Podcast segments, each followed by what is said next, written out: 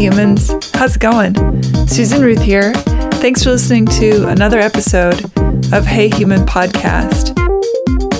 This is episode 155, and I have been traveling, and my equipment was not behaving very nicely when I conducted this interview.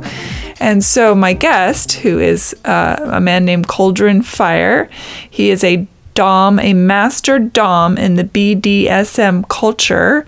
Uh, he offered to record the session uh, and send me the MP3, which he did, and that was really great. So it's going to sound a little bit differently than some of the previous episodes.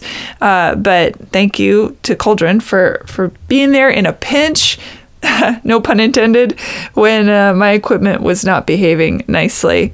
So, as I mentioned, BDSM culture. I, I think for a lot of people who don't know much about the culture, myself included, uh, you know, we get film and uh, film representation, and sometimes TV shows reference it, and jokes and things like that.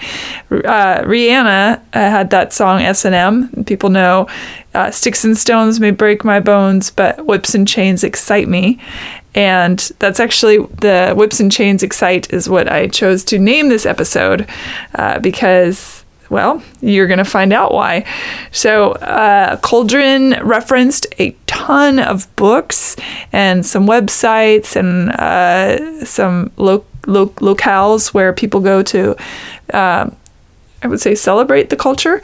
And uh, so all that stuff is on heyhumanpodcast.com. You know, the links page is is the mighty sword of information. So definitely check that out if you want to learn more yeah, I really I learned a lot. I didn't know a whole bunch. I would say that everything I knew about the uh, BDSM through uh, visual medium, through TV shows or movies, mostly movies, and occasionally in books. Uh, I guess as we talk about on the show, uh, the Fifty Shades of Grey made it uh, very in uh, what do you call it present in the culture. Uh, but as Cauldron will discuss, uh, it's not exactly uh, the right representation. Anyway, really cool conversation and enjoyed it very much. usual stuff. If you like Hey Human, and you probably do because you're listening to it, and I appreciate it. Please take a second, go to iTunes and rate and review there on the iTunes. It really, really helps iTunes change their algorithms around. The more uh, reviews I get, the more people will learn about the show because it'll just up it in the in the ranks there on iTunes. What else? Instagram, Facebook, Twitter. I'm on all those places uh, for Twitter and Facebook and Instagram for myself. Susan Ruthism for the show. Uh, it's just on Instagram and Facebook, and that's under Hey Human Podcast. you can email me, Susan at heyhumanpodcast.com. And I love to hear from you. Please do that. It's great when I get your emails. Uh, what else? As I mentioned, I'm traveling. For those of you that might be in Seattle, on May 19th, I'll be performing uh, in an improv show at the Pocket Theater in Seattle. So definitely check that out. There's information about that on my SusanRuth.com website.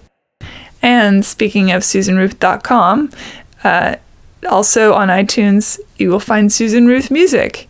I really don't know what those two things have to do with each other, although you can find my music through SusanRuth.com. If you're interested to hear what kind of music I make, please go check it out. Get some tunes, man, on the iTunes, man. You can download it, you can buy physical copies. I think people still do that somewhere out there. Um, so definitely do that. Uh, if you shop Amazon, go to the Amazon portal on the heyhumanpodcast.com website and do your Amazon shopping through that Amazon portal. And it helps support Hey Human, which would be really cool. Uh, it's an ad free podcast and it really, every little bit helps. So if you're already shopping on the old Amazon, definitely use the portal. Um, I appreciate that. What else? I think that's about it, really. Um, I always forget something and realize it. Oh, I know what I was going to mention. Uh, speaking of bondage, there's a show on Netflix that just so happened in a grand quinky dink to be uh, debuting this month. It's called Bonding, and it's a fun and funny show about uh, the BDSM culture. So if you're interested in that, I suggest checking that out because it's pretty funny. All right, uh, that's about it. Without further ado, let's get to this. And as always, thank you for listening, and uh, I really appreciate it. And thanks for getting the word out and telling your friends and family and coworkers and all the people about it. Um, yeah, I appreciate it. All right, here we go. Welcome to Hey Human. Thank you for being on. Thank you. Cauldron is your name. Yes. And you are a what would you consider yourself a leader in the BDSM community, or just um, it's you are a part of the BDSM community, or where do you put yourself in that? I've been a part of the community for 24 years. I prefer to class myself as an educator. Some look at me as a leader. Okay, that's fair. uh, for those people that do not know, okay, so uh, BDSM stands for bondage, dominance, sadism, masochism, correct? Yeah, it's a compound acronym for bondage, discipline, domination, submission, and sadomasochism. What's the difference between discipline and domination? I could discipline someone for doing something incorrectly or be someone's dominant or dominate them in everyday life or in relationships. The discipline can be physical, mental, spiritual, emotional. Some people need that for being bad. They like that. It helps them set up rules for their life that uh, they wouldn't normally go by. Whereas dominance, there are submissive personality types that appreciate someone setting those rules up. And then when they break them, that's where the discipline comes into play. Okay. Now, are they always inclusive or are they mutually exclusive, every aspect of this lifestyle? How how do you mean? Because there's several different ways that that could be. Well, like at. you, you might be a masochist, but uh, not a person that likes to be told what to do, or uh, you know what I mean. They, they're they're all within their own realms, as well as being a whole highly functioning organism together, right? Yes, it, okay. it, there are masters, dominants, and tops, and then there are submissives and bottoms. Okay. And slaves. Uh, a top is someone in a scene that is in charge of the scene, whether it be having someone to clean the kitchen or an impact scene or fire play a rope scene, whatever it is. The bottom is the person that is experiencing that or having to do these things. Whereas with the domination and the submission, that is where it's, it can be for a scene, but typically most people have that as more of a lifestyle thing. You know, like my submissive, she is 24 seven. So I set up the rules for her life. Now there are certain hard limits that she has in certain areas of her life that I, I don't get involved in, like with work. She is in management and I, you know, when it comes to anything involving her work, I, I don't tell her what to do. that's her, that's her area. Sure. So sure, sure. But, but in every aspect of her private life, you, you're the dominant. Yes. I want to get back to the, the, the beginning of it for you, but in general, when you're meeting someone, I assume there are group places you go to and all that. Otherwise, you would never be able to find each other, and or something. It's not like you have a giant D or B or whatever on your head. um, so, how do you broach a conversation like that, or is that just you're so used to being in that culture that it's really not a problem? And then, how does one start? Like when you first began, how did you get in there, you know, and be able to feel like you knew how to articulate the language and navigate the rules and regulations. Because it seems like it could get very complicated very quickly. You know? uh, it can. Things were so much different when I started. I mean, uh, we're looking back at 1995. Uh, when really, you started. When yeah. I started. And there you had IRC, um, Yahoo groups, things like this, it was very, very hidden. And now there's a website called fetlife.com, which is the, the black Facebook, they call it. Um, because it's a lot like Facebook, but it has this whole black uh, user interface that is just, you know, ooh, spooky because it's BDSM. And, but in all seriousness, it has changed things so, so much, giving us a place to where we can all come together. And no matter what city you're in, chances are if you go on FetLife and look up your city, you're going to find munches. And a munch is just, a vanilla get together where all of us kinksters will meet at a restaurant or sometimes they're somebody's home for like a potluck kind of thing. And just that's where a lot of the vetting takes place and where we get to know each other on a personal level and really determine, okay, who are we going to play with or, or build relationships. It's, it's like a big family get together that and they're they're always fun. It's but yeah, that's that's how we know each other, how we get to know each other. It's amazing. And since 50 Shades of Grey come out, which mm-hmm. is abuse, not BDSM, and it was written as a Twilight fan fiction. So people shouldn't take that as the gospel of what it really is, but it did bring it right into the forefront of American culture sure. and helped us to kind of come out of the closet quite a bit. Uh, there's but BDSM that's been around forever. Yes, it's not like a new thing. I mean, go yeah, and and that's where the leather culture and the history and the term old guard comes into play. Uh, I went recently down to the Leather Leadership Conference in Atlanta, and a lot of people are like, leather leadership. What is this? Where the people who, you know, are, are leather workers get together and talk about where the industry is going. No, it's referencing the old World War II vets coming back and the birth of a lot of the biker gangs and the leather culture. And these people were, were fresh home from a terrible, terrible war where they've seen unimaginable things and building that brotherhood and that friendship. But more importantly, they come from this puritanical America into this war setting and in Europe where things were a lot more sexually free, even back in the 40s. And a lot of them were finding themselves and figuring out, well, you know, they were into non traditional sexual activities or they were gay or whatever the case was. And it gave them commonality. So this actually started modern day, you know, what we call BDSM started because of World War II. And that's the old leather culture that a lot of people think of. Unfortunately, it's kind of gone to the thoughts of uh, the village people and you know dressed up in their all their outfits yeah. the the the sure. yeah so assless chaps and things. Yeah. Well it's interesting you know isn't it a lot older than that? I mean you- no it absolutely is. It's been around uh, there's cave paintings from you know 10,000 BC of people being flogged. And really? I, yes, I'm actually doing a uh, helping with DomCon in Los Angeles, which is uh, in early May. But we're doing the history of kink, and that's pretty much where we're starting.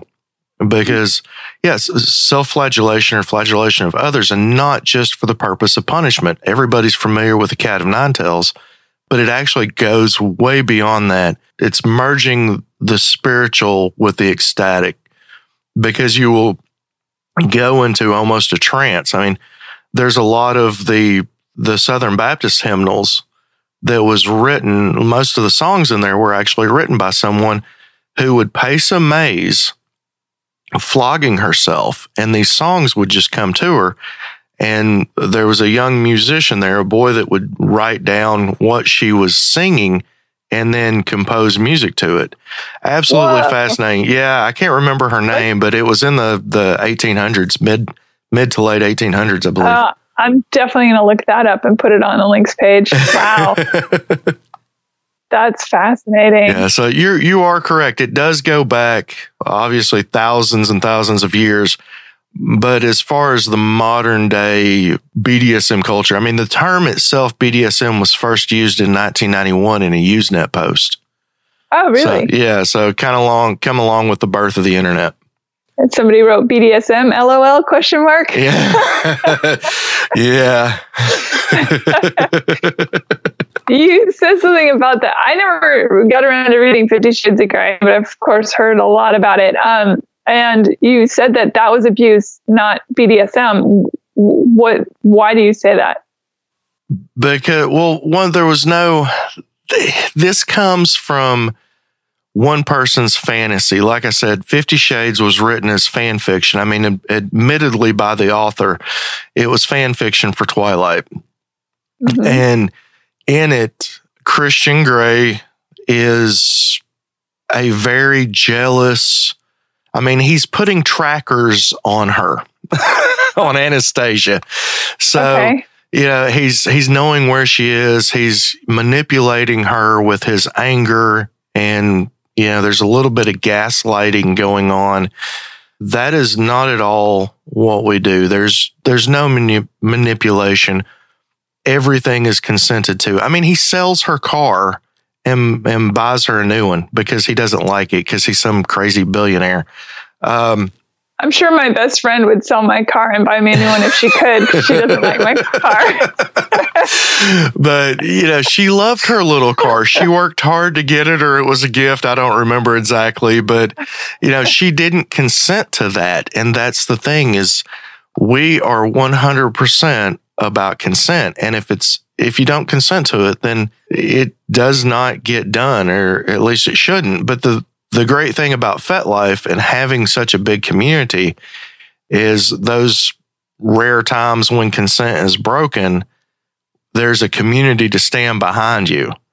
Oh, and okay. yeah, there's safety in numbers. Sure. So, so you've got protection.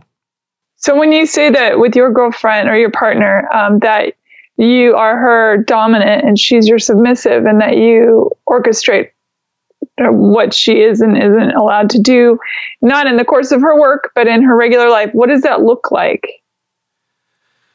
Uh, it could be anything from keeping her house clean because that's an issue for her.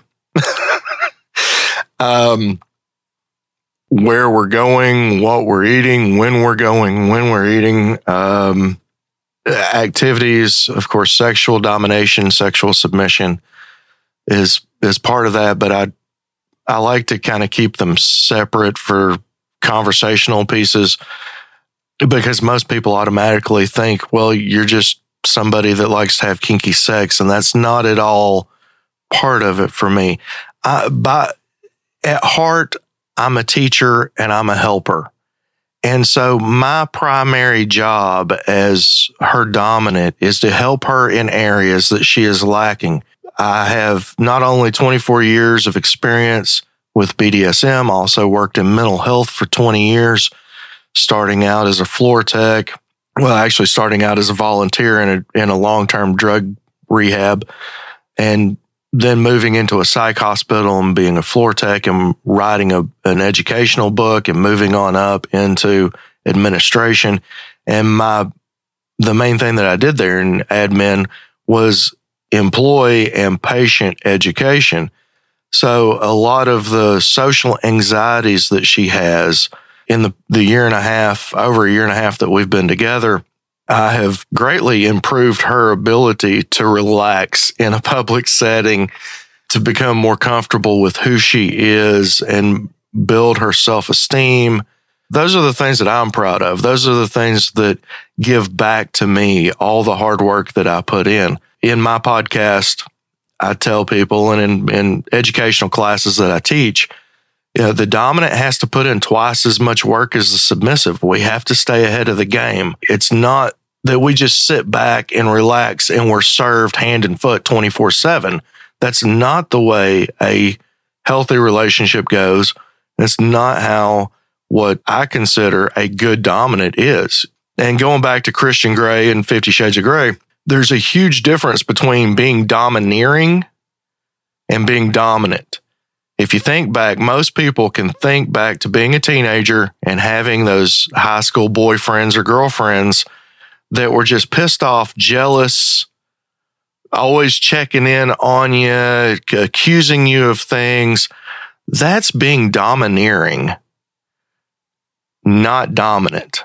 Dominant Hmm. is where I'm confident, I know what I want, and if I don't get it, I'm not going to pitch a big fit and act like a, a pissed off teenager because I didn't. But I'm going to use my confidence to help build your confidence and help you to turn yourself into the best version of you possible. So let's say I uh, seek you out and I'm a submissive and I say, I'm terrible about cleaning my bathroom. Let's just throw something out there. I'm, that's not true. I, I actually don't mind cleaning the bathroom except the bathtub. Hate cleaning the bathtub. It's a chore. I'll do it, but I hate it. Uh-huh. So you come along and you're like, you will clean this bathtub. And I'm like, yeah, right, whatever. And if I don't do it, what would be a punishment for that? Well, we would have to negotiate that. Uh, Okay. but Usually a corp- is it corporal or is it more psychological or does it just depend or it, what it, the person? it depends on what works best for you and what what we have negotiated. Mm, If corporal punishment is the thing, or you know, mind screwery, as to to keep it a little PG thirteen rated here instead of going all the way with it. Um, it- It's it just really depends on the dynamic that you and I have that we negotiate at mhm. cauldronscrypt.com slash survey, there is a wonderful survey that goes over all kinds of different types of punishments and kinks. And it's called a limits and interest survey. And anybody that I'm going to have an actual DS relationship with, we will go through that together. I have one that I constantly update about every two months because things change. And we would sit down with your survey, with my survey, and see where we meet up on things Mhm. um, so that it is 100% consensual. And consent, of course, can be withdrawn at any second by you saying red or me saying red or whatever the safe word may be. Cauliflower, I don't know, rutabaga. Eggplant. yeah. Um, on that, there's a wonderful meme that says if she's screaming with cauliflower, rutabaga, lettuce, strawberry, she's probably forgotten the safe word. That's hilarious. Uh, okay, well, where did you realize? Where in your life did you have that moment where you went, "Oh, okay, I'm, I'm this thing over here, little left of center." uh, the the actual defining moment um, that I realized it was when I was 18. Um, because I thought that everything that I did prior to that was just normal and what everybody did. And then I met someone and I was living in Georgia. Uh, and we ended up, I was living in a little bitty town in Georgia and we ended up going to Atlanta to a, uh, warehouse party. It was just, you know, some old abandoned warehouse that was taken over. Again, remember 1990s interview with a vampire, Buffy the Vampire, all these vampire movies. And so I was huge into uh, the vampire thing. I just, I loved it. I thought it was cool. And then I meet this woman and she was four years older than me. And we end up at this huge warehouse party full of, I don't know, 200 people maybe. And everybody is all goth and wearing their fangs. And it was, I don't want to say it was a big orgy because it was so much more than that. There was a lot of sex going on, but I just had this moment of realization that, wow, this is not typical. This is not societal norm. And there were people there of all ages. I mean, uh, 18 to 80 they were they were yeah that was there was this little bitty old sweet woman that i remember that turned around she had gold fangs i was like oh that's, amazing. cool uh, so yeah that's where i got into the scene um, looking back at my childhood there are a lot of indicators that yeah i had a, a different kind of appetite but the thing is is it's not really that different Well, I have this quote. It's, it's a quote by Jay Wiseman. It says, A pervert is anyone kinkier than you are, which I thought was hilarious. Yes, so that's absolutely true. Uh, wow. you bring up a good point because you say you wanted you went into this party and there were all these people dressed goth and you know sure wings and black hair whatever that people i think that's a preconceived notion of what this lifestyle uh, draws what kind of person but in fact i mean you referenced that the 50 shades of gray and you know billionaire businessman. But the thing about this culture is that it's not just people that are goth. It's it's doctors it's lawyers it's scientists it's teachers you know everything you yes. Absolutely. Absolutely uh, I, I do think that people want to lump it in this sort of insane subculture but when in fact the the aspect of it might be a subculture but in fact it's quite mainstream for a lot of people and that's that was a, a point that i was going to head toward was what people don't realize is if you have ever scratched someone during sexual activity, pulled someone's hair, spanked someone, or had these things happen to you, you've participated in acts of BDSM. People just turn their nose up at it because of their preconceived notions. I have thousands and thousands of listeners, and I would say half of them are monogamous Christian couples. I keep my show clean. I do not use any foul language. I don't get into any uh, nasty graphic descriptions or because I have those listeners. And as far as I know, I have the only show about BDSM that is like that because I wanted to bring it to the masses as a Christian myself and a, a former ordained Southern Baptist youth pastor. Uh, yeah. it was important to me that all people find fulfillment in their relationship, no matter what it is.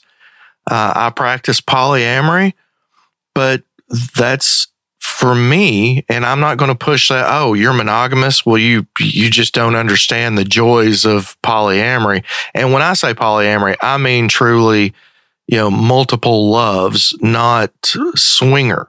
I'm not yeah. a swinger.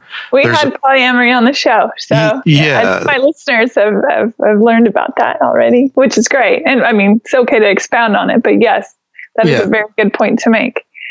Yeah, there's a huge difference between polyamory and swinging. So sure, sure. And your show, Cauldron's Crypt, uh, is the it's a BDSM positive show. It's a podcast. Yes. I wanted to make sure. And I'll put links to that too on Hey Human Podcast. Cool. Uh, how, um, okay, so you realize at a relatively young age, 18 is pretty young. Did something, I, I know this is a big, very personal question, but a big question in a lot of people's minds that there must have been some sort of form of abuse or some sort of a, you know, distant parent or some sort of disciplinarian babysitter that you know tweaked the brain. And in fact in many of the i, I found this really fascinating before um, when i found out i was going to talk to you i was looking some stuff up and the word psychopathy and you know uh, psychosexual abnormality all those words kept coming up and i thought well that's really interesting because i think if you are as you said um, in a place of consent it takes it out of that realm. But there are those who think that it's a psychosis, right? That why in God's name would anybody want to be hurt during a sexual or find sexual gratification from pain or but anyone who's ever been tattooed knows how addictive it is. So yes. that's certainly pleasure and pain mixed together. Anyway, I don't know what the question is, but I think you get what I'm saying. uh, the the the question that I'm getting there is did I suffer any childhood trauma? And yes, Dr. Freud uh, did suffer an immense amount of childhood trauma. But, um, you know, and I just say that out of jest. I, I, may have sounded serious. If I did, I apologize. Uh, but no, going going into Freudian psychology, yes, there is a lot of that, but that's that's only a percentage, and less than the majority of the people that are into BDSM are mentally ill or suffer, have suffered some great tragedy in their lives. And being someone that that has worked extensively in inpatient and outpatient psychiatric facilities, I recognize it very quickly. But how I how I view it, and most people can rate, relate to this explanation of it and and why we do the things that we do. Mm-hmm. Do you enjoy baths? Mm-hmm. If they're hot baths, I like okay. very hot water. very hot water. Now, when you first stick your toe into that very hot water, does it send a little shiver up your spine? And it hurts. And yeah, it's like, ah, but yeah. you know, you kind of, you just sort of bear down and get through it. Yeah, but then it feels good and you really just, good. you yeah. submit and you slide right down into that hot water and it's awesome. Yeah. That's right. that's no different than what we do and most people can relate to that. You know, getting in a hot tub or a hot bath, it's relaxing, it's enjoyable, it feels amazing. Even tattoos when i had my tattoo and i have one uh, in my lower abdomen which is right you know over the pubic bone and all that and it goes across and and it took about well, it took a long time and I, I had to endure it and I really wanted it and I love it to this day. Mm-hmm. And I tell you what, I nearly passed out about three times during that tattoo. And after it was done and I left and I had to go to a, a show that night, and I remember sitting there feeling so high. I wasn't on anything, but it was just the adrenaline in my body. It was just like, woo, that was something, you know? Yeah, when your endorphins get activated and you're pumping serotonin and dopamine, uh, all these oxytocin, it does create a very, very natural high. And that's why uh, most BDSM players will not allow any type of foreign substances to be, you know, partaken of before a scene. We want that natural high. We don't want it, to be drunk or or stoned or you know whatever meth pills. No, that's that's not who we are. That's not what we do. Most clubs won't allow it. Fetish clubs will, but true dungeons will not. There's a big difference there. Explain what a dungeon is.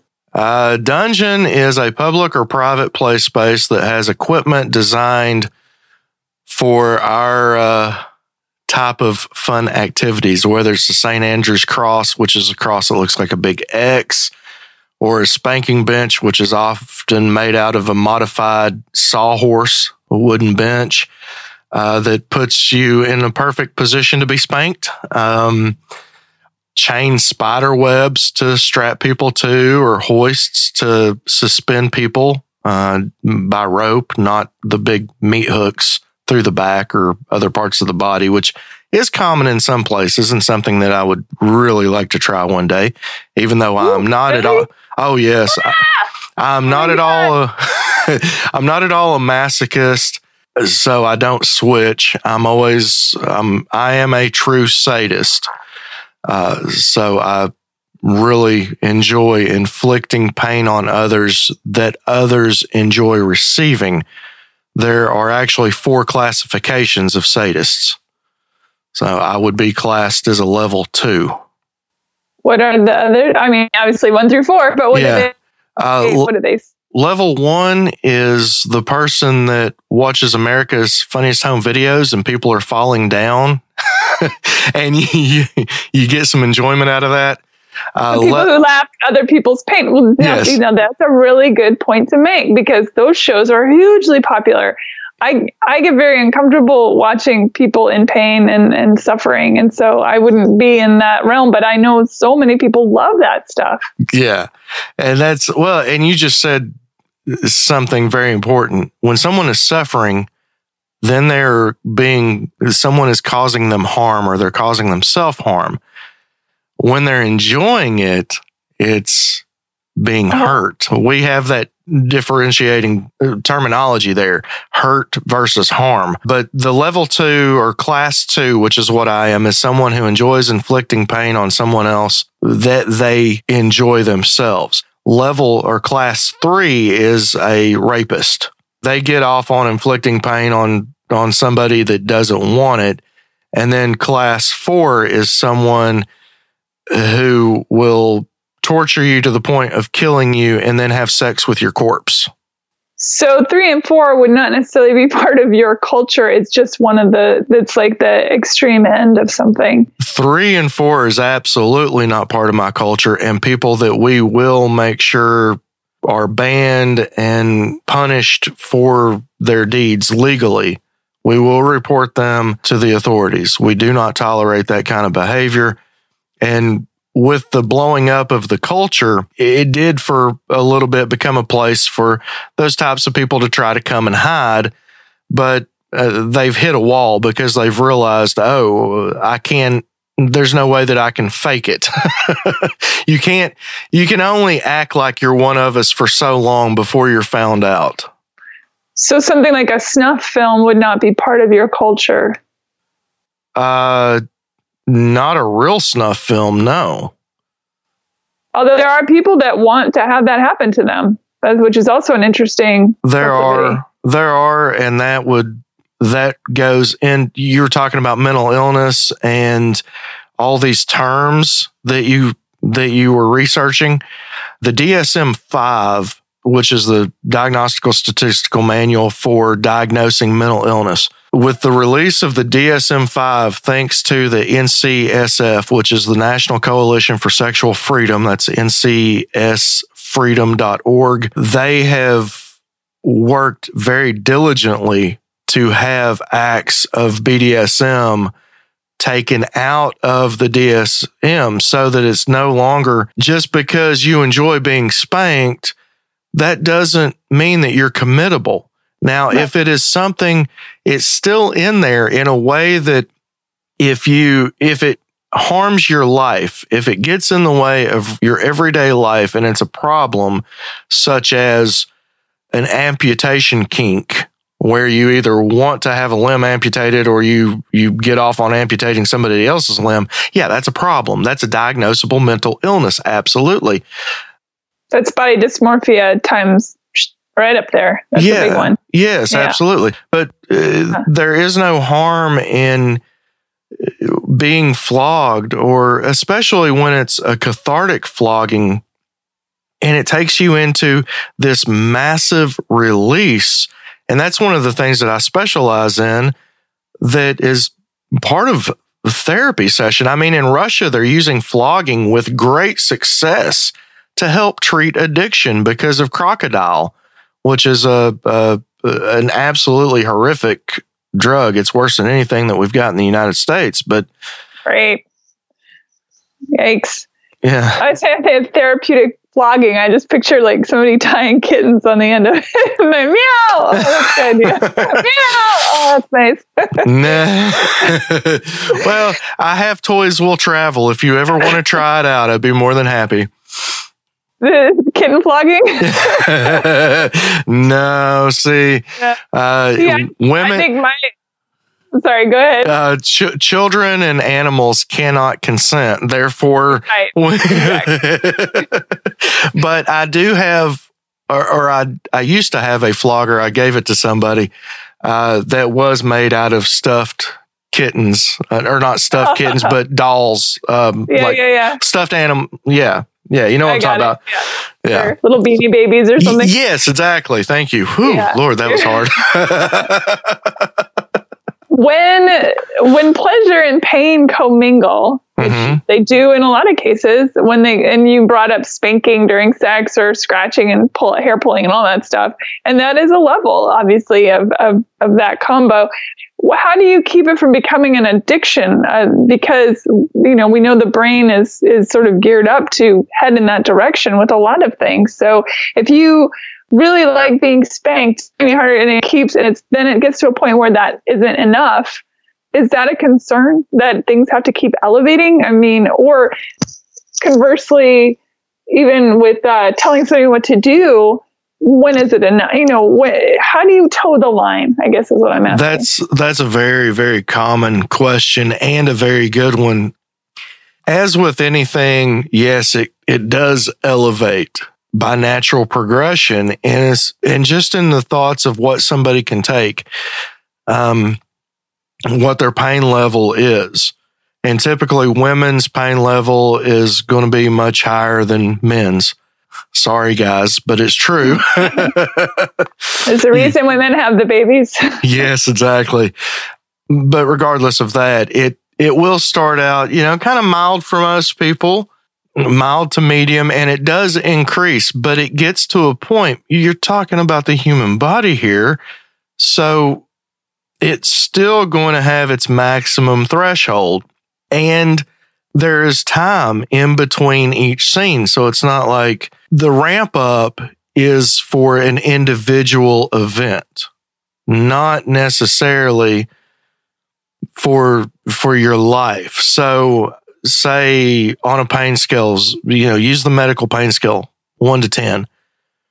If you start out and you're a 5, you like pain at about a 5 level starting at the beginning of a scene, what we call a scene, a play session. And then it goes up to say a seven and you kind of like to hover around a seven after you get warmed up and these endorphins and things start flowing. Well, sure. The more you do it, you might end up preferring to start out as a seven and going up to an eight. But that doesn't mean that at any point in your life, you're ever going to shoot for 10. It doesn't work that way for most people. Uh, and, and I mean, maybe mm, 5% of people will continue to push and push and push and push. And those are the ones that end up with, you know, showing all kinds of crazy pictures on FetLife. And when I say crazy, it's actually a compliment, but it's, yeah, it's rare. It's not something that you have to worry about. It's not like, okay, today I did cocaine and tomorrow I'm selling my body so that I can get more cocaine although that happens for sure. Yeah, like like anything, there's a progression for anything. It's, it's, it does happen, but it's not to that extreme, and it's not as common. What's the most extreme thing you've ever witnessed? Oh, wow. Um, without naming names, obviously. yeah, no, uh, we're we're very anti-outing people. Of course. Um, somebody's 30th birthday, 30 licks from 30 people, so a total of 900 hits. Uh, Whoa, of that, actual lashing? Uh, there were there were hand spankings and paddles and whips. Yes. Okay. A single tail like a like a bull whip. Yeah. Um, mm-hmm. Yeah. It ended I think it ended at about five, 500, uh, 450, 500, somewhere in there because there was too much blood.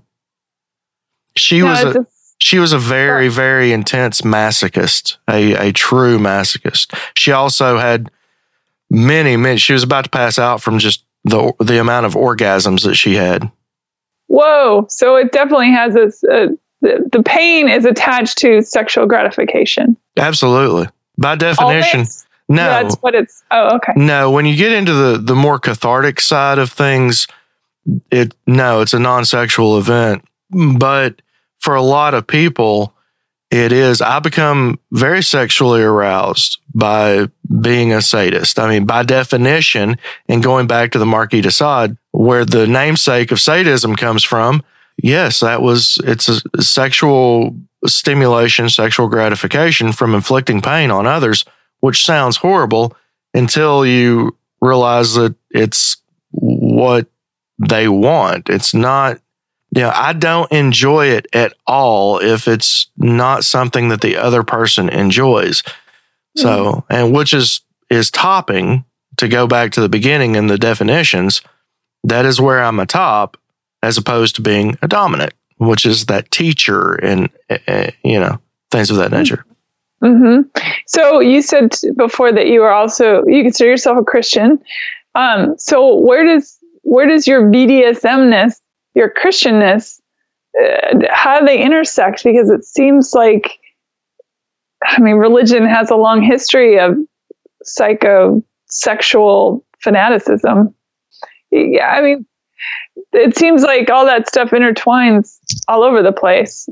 Uh, it does. And for me, because of my studies and prepping to go to seminary and realizing the, and this is a very controversial topic for Christians, but the contradictions that are in the Bible and realizing that just because it says at the end of it that no man, you know, shall add to or take away without this damnation to hell, basically. I'm, of course, paraphrasing here, but it, it says that nobody can add or take away without punishment. It doesn't say that it will not happen.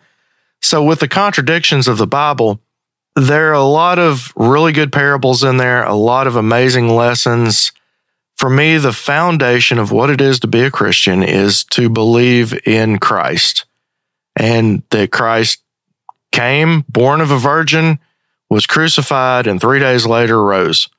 And that is the main takeaway in my belief and my faith in the in the story of Christ and and that it is real and in a higher power being God.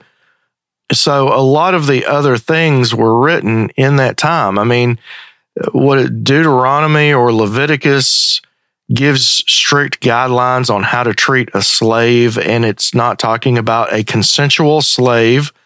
Uh, obviously, in today's society, we know that you should not own another person. And that's, again, we have masters and slaves in what we do, but it is consensual. So right. the, there's a difference there. You know, talking about uh, the, all the, the homosexuality bashing and all of these things. And they always want to go to Sodom and Gomorrah. And, you know, it's just, my God is a God of love. And that, that's the most important part. So differentiating Christianity and BDSM or any other part of life, I think it's all a gift from God. So that's the that's the did avenue that I take it. Secretary. I absolutely love did, that movie. Yes, such a great movie. So is that a true a good de- depiction of that relationship between the secretary and Maggie Gyllenhaal? Gyllen, Gyllenhaal? Gyllen, I never know how to. Yeah, Maggie Gyllenhaal, Gyllenhaal and uh, uh, uh, awesome. What's his name?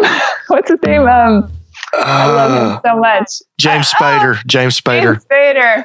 And yes. I love that movie. And, you know, he's telling her how many peas she can eat and how much mashed potato and what, you know, all that kind of thing. Is that sort of along? Did they portray that well? Yes. Her, and her dedication there where she sits at the desk.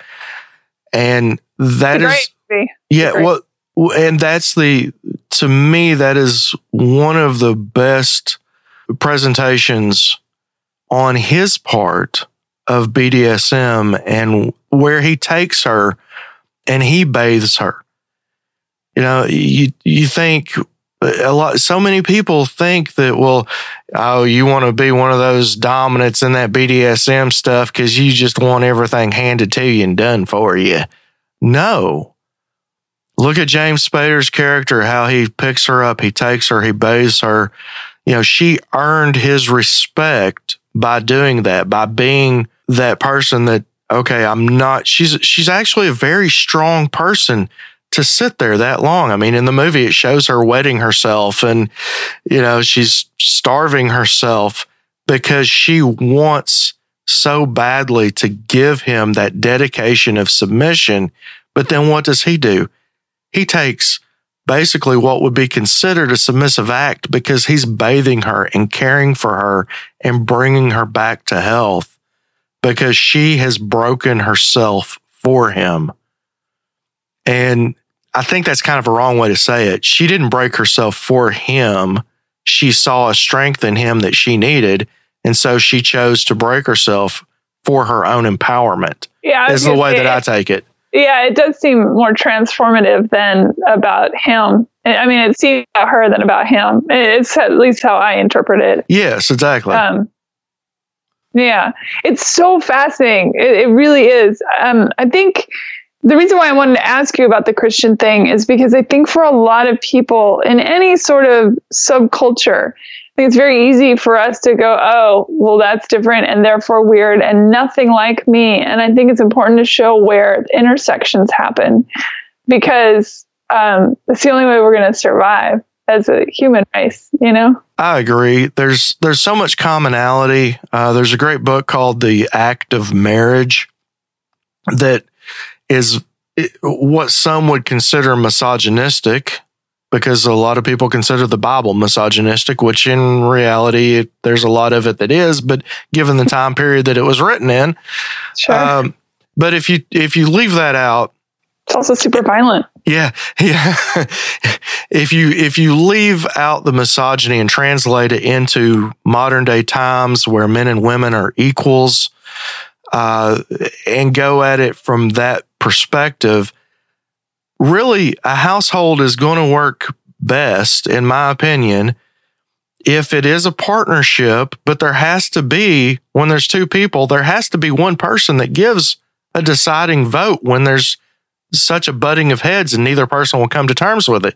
So, say my wife and I, I'm kind of old school and traditional. So is she. So, in our courtship, our dating, it, was already predetermined way before we ever got married. We are partners. We will talk ad nauseum about whatever issues come up. But when it comes down to it, if we cannot come to an agreement, then I will get the final say. And that works for us. And that doesn't take anything away from her. She agreed to that. And it wasn't out of submission. It wasn't out of being a frail woman because she's one of the strongest women I've ever met in my life. It is out of, okay, I'm, I was raised a little traditional. You were raised a little traditional. And you know what? In 18 years, I don't think I have ever once used that complete veto power because communication is the key to a healthy relationship. We have absolutely no secrets from each other. Every person that I've ever met in the vanilla world, they're embarrassed about things. They have all these secrets. We don't have any of that. There is, we have a saying, there's nothing too weird to talk about in this house. And there really isn't. I mean, there is nothing hidden. I have found that of all the, the people I've spoken with in the various subcultures of things of interest to me, um, that that is an underlying theme. That in uh, cis-normative relationships, there seems to be a lot of secrecy and walls and and personal, uh, you know, things that just aren't talked about. And in all these other other relationships that are um, beyond the norm mm-hmm. for you know whatever that that is so much more uh, not only intuitive but just communicative and uh, more free to to feel like there'll not be the judgment. So yeah, and and seem to go, be happier in a lot of ways. And going back going back to Freud for a, a very sad and funny story with the fundamentalist Christian household that I grew up in, nothing was allowed to be talked about. Sex, drugs, rock and roll, none of it. I actually I became sexually active when I was 13. Well, and, young. Yeah, and when because nothing was talked about, so I was going to find out about it on my sure. own. Absolutely. Um, but when I was uh, 15, no, I was 16, just turned 16, I had a mm-hmm. huge crush on my sister's best friend. They're four years older than I am. And in my house, if a feminine hygiene commercial come on, we had to change the channel immediately, like or suffer punishment for it. It was that strict. My mom and my sister held uh, kept their their products in a hot water heater closet that was in my mother's bathroom, and there was a lock on it. We weren't allowed to to go in there. I didn't know what any of this stuff was.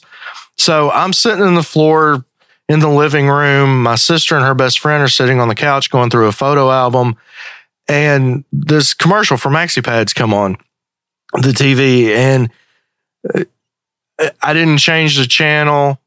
I looked at my sister and I said, What is wrong with you women? She's like, What are you talking about? I was like, Why can't you guys hold your bladders? She's like, Oh my. She's like, You started dating Susan when you were 13. I know you've been sexually active for three years. You don't know the answer to that? I'm like, what are you talking about? And she is already beet red at this point because, again, we don't talk about these kind of things in this household. Sure. And she jumps up, grabs encyclopedia, drops it in my lap and lap and runs out the door embarrassed. And then her best friend, Catherine, who I have this, um, you know, huge crush on, walks over and pats me on top of the head and says, Oh, and I thought you were so close to becoming a man. And leans down and No. gives me a mom kiss on the forehead and walks out of the house laughing her ass off.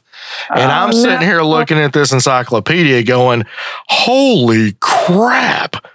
You I know, always think I- of the uh, the great South Park moment when uh, the teacher oh, yeah. uh, he says, "I don't trust anything that bleeds for five days. It doesn't die." yeah. well, I mean, I was just amazed, but that nothing was talked about. And Yeah. so I need that communication. Do your parents know that you were in this lifestyle? Are they still with us? Or? Yeah, there's there's still around. Um, my mom and I are very close. She is still a fundamentalist Christian, and I've talked to her a few years ago when I was doing some professional topping uh, as a as a pro dom, and I explain the spiritual side of it of what I do, and because that is all hundred percent non sexual. I will top both men and women. I am very much a hetero cisgender male. So it's So wait, so that means does it have a sexual component to it then? Or even though you consider yourself heterosexual, you would still, as a dom, it's not in that same realm. no Or- when when I am when I'm providing pro services and being paid for it, or when I'm what they call service topping, which is just providing someone with a scene that they you know you're stressed out and it's a lot like getting a massage you know uh, it doesn't have to be this extreme painful bloody thing that people often think of a lot of people will compare being flogged to to getting a massage or being fire cupped fire cup is ancient uh, you know asian medicine I do fire. I'll be doing fire That's cupping. something that Gwyneth Paltrow does. Yeah, well, Yeah. I'll be doing fire cupping later this evening on my wife.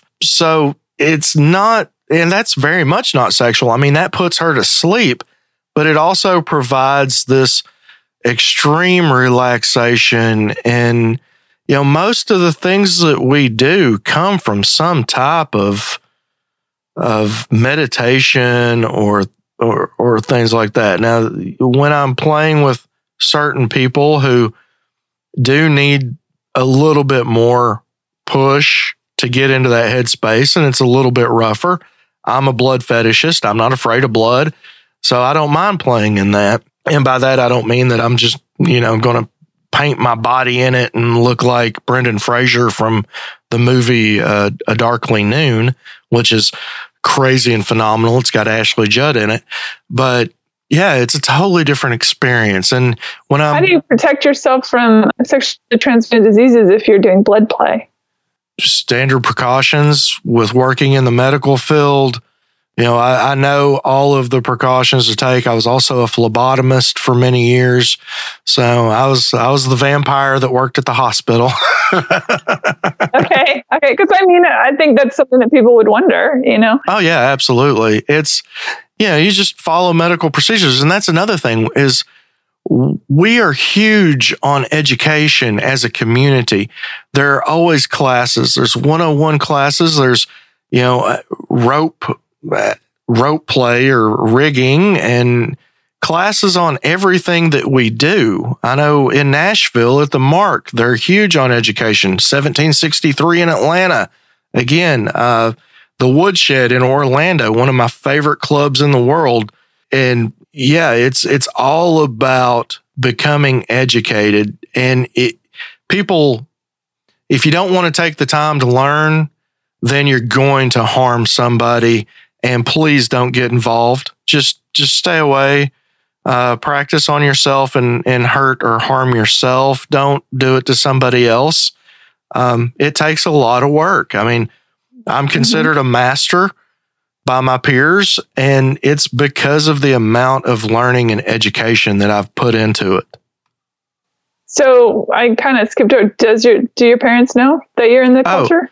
I, m- my dad, no, I, but I don't really speak with him. Um, and my mother, like I said, she knows that I do the professional topping from time to time. okay.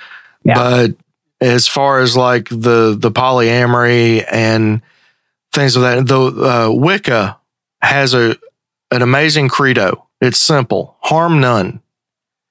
Right. And I, I tend to live by that. I don't want to harm anybody. Telling her that, okay, you know, my wife and I, my wife loves, she's a voyeur. She loves watching me play with other people, whether it's sexually or non sexually. She absolutely loves it. So, uh, you know, that's good for us. That's not good for my mother to hear. She doesn't have any business being in my sex life or, Sure, yeah. sure. I didn't mean detail oriented. I meant just sort of uh, she know that you are in this subculture of life, and is she supportive of it? Uh, she she does a little bit. It it took probably six months of getting her to understand what it's Sure. really about because she's the type of person that, well, I just bluntly, she's pretty close minded about things. Sure. You know, she just said, gotta get that granny with the gold teeth to call her. well, she's yeah, right. Well, I mean, she'll be seventy five in July, so. right. uh, she was she was born in a different time and she still uses some terminology from back in those days that shouldn't be that's not acceptable today and you know and that that doesn't mean that she's a bigot or that she's a racist or anything of that nature that's just the terminology that was okay back then and you know it's just it's just a different time period and uh what about your sister? Is she she supportive of you and who you are? Uh, yeah, she is. My sister, my brothers. In Oh, fact, yeah, yeah. I've got I've got three older brothers and an older sister. So, um, are any of them in the culture, or just not that I don't want you to out them, but I'm. no, I my guess. my middle brother, he's a kinkster in his own way, absolutely. But he he doesn't attend any events. He's you know he doesn't get out and do stuff like that. No. Right, right. Well, it's just so fascinating, all of it, um, for sure. And I'm trying to remember the movie Nine and a Half Weeks. I feel like that had an element as well. I just I remember watching that movie when I was younger, and just being like, "What is happening? I'm feeling all these fuzzy places on my body right now." like Yeah. I'm I'm part voyeur. yeah, hey, nine and a half weeks is on the the list of what some consider good lifestyle movies. It's been forever ago since I've seen it, so I don't really remember what my opinion of it is or Yeah. was. I just, I, it's been a while since I've seen it too. I just recall uh, Mickey Rourke picking out things for Kim to wear and um, blindfolding her and things like that. And it was all very, you know, sensual and hot. Uh, Cauldron, tell, okay, so we've mentioned different places that they can do some research. I'm going to put links on heyhumanpodcast.com. Uh, is there any definitive uh, thing that you want to say as far as if people want to start diving into this or just learning more about it? Maybe they don't want to experience it, but they want to know more. well, a little self promotion. Yes, please. cauldronscrypt.com. I've got a podcast I've been running there for three years. It's a 101 uh, that goes into a lot of detail about many, many different topics. Um, highly recommend that. And that's with a K, Cauldron with a K. And I'll put Yeah. links again, like I said. Well, it- I, I. I bought both domains. So if you spell Oh. cauldron Okay. or encrypt correctly, it will redirect to my website. But Master Arcane has a great book. It's Igniting the Fire, The Art of Romantic Submission. Michael Makai, M A K A I, has a book called Dominance and Submission that's really good. the main thing is doing your due diligence and educating yourself and not being afraid to experience. Come you know as as with everything if you open your mind you're going to find some relation to it and you're going to re- have relation to other people. And that's the thing is the relationships that i have built within this community are the ones that have stood the test of time mm-hmm. because we have so much in common but more importantly, we're open. We do not judge. Sure. You know, eh, right. The, the, like I said, those that harm people, those that uh, abuse animals, those that are want to, you know, have animals right. as a play partner. No, no, no, no. Those that abuse children, we're so firm against that. But as long as you're participating in consensual play with an adult, then we're not going to judge.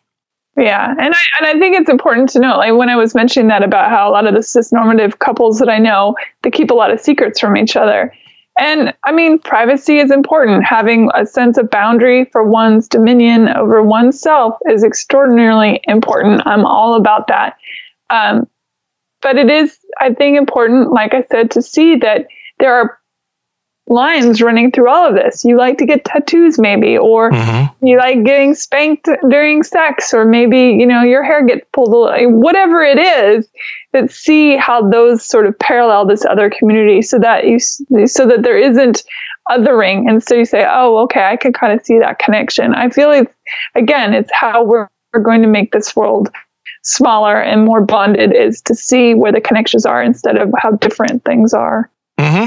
Yeah, and, and, we're all we're all so similar. I mean, we have to be. Um, and and a lot of people want to be standoffish and individualized, and nobody wants to be marginalized. But the mm-hmm. thing the thing that makes us special is our life experience. Other than that, we're all human. So there's so many similarities. Uh, genealogy says that nobody is more, is a further relation than 57th cousin. So we're all family. Let's Amen. just, let's just em- embrace each other and, and enjoy the journey together. And remember your safe word. Absolutely. Thank you so much, Cauldron. I really appreciate your time. And uh, since I had my technical uh, snafu, I appreciate that you did the recording of it. I, I'm so grateful. Thank you for that. Oh, sure thing. Thank you. I've enjoyed it. Yeah, it's been really fun. Everybody, thanks for listening. And again, as always, I'll put links on the links page of Hey Human Podcast to make things easier. The books that Cauldron talked about, and um, his website and his podcast and all that stuff. So thanks for listening, everybody. Bye. Hey, thanks for listening. If you enjoyed that episode, please go to iTunes and rate and review Hey Human Podcast. Thank you.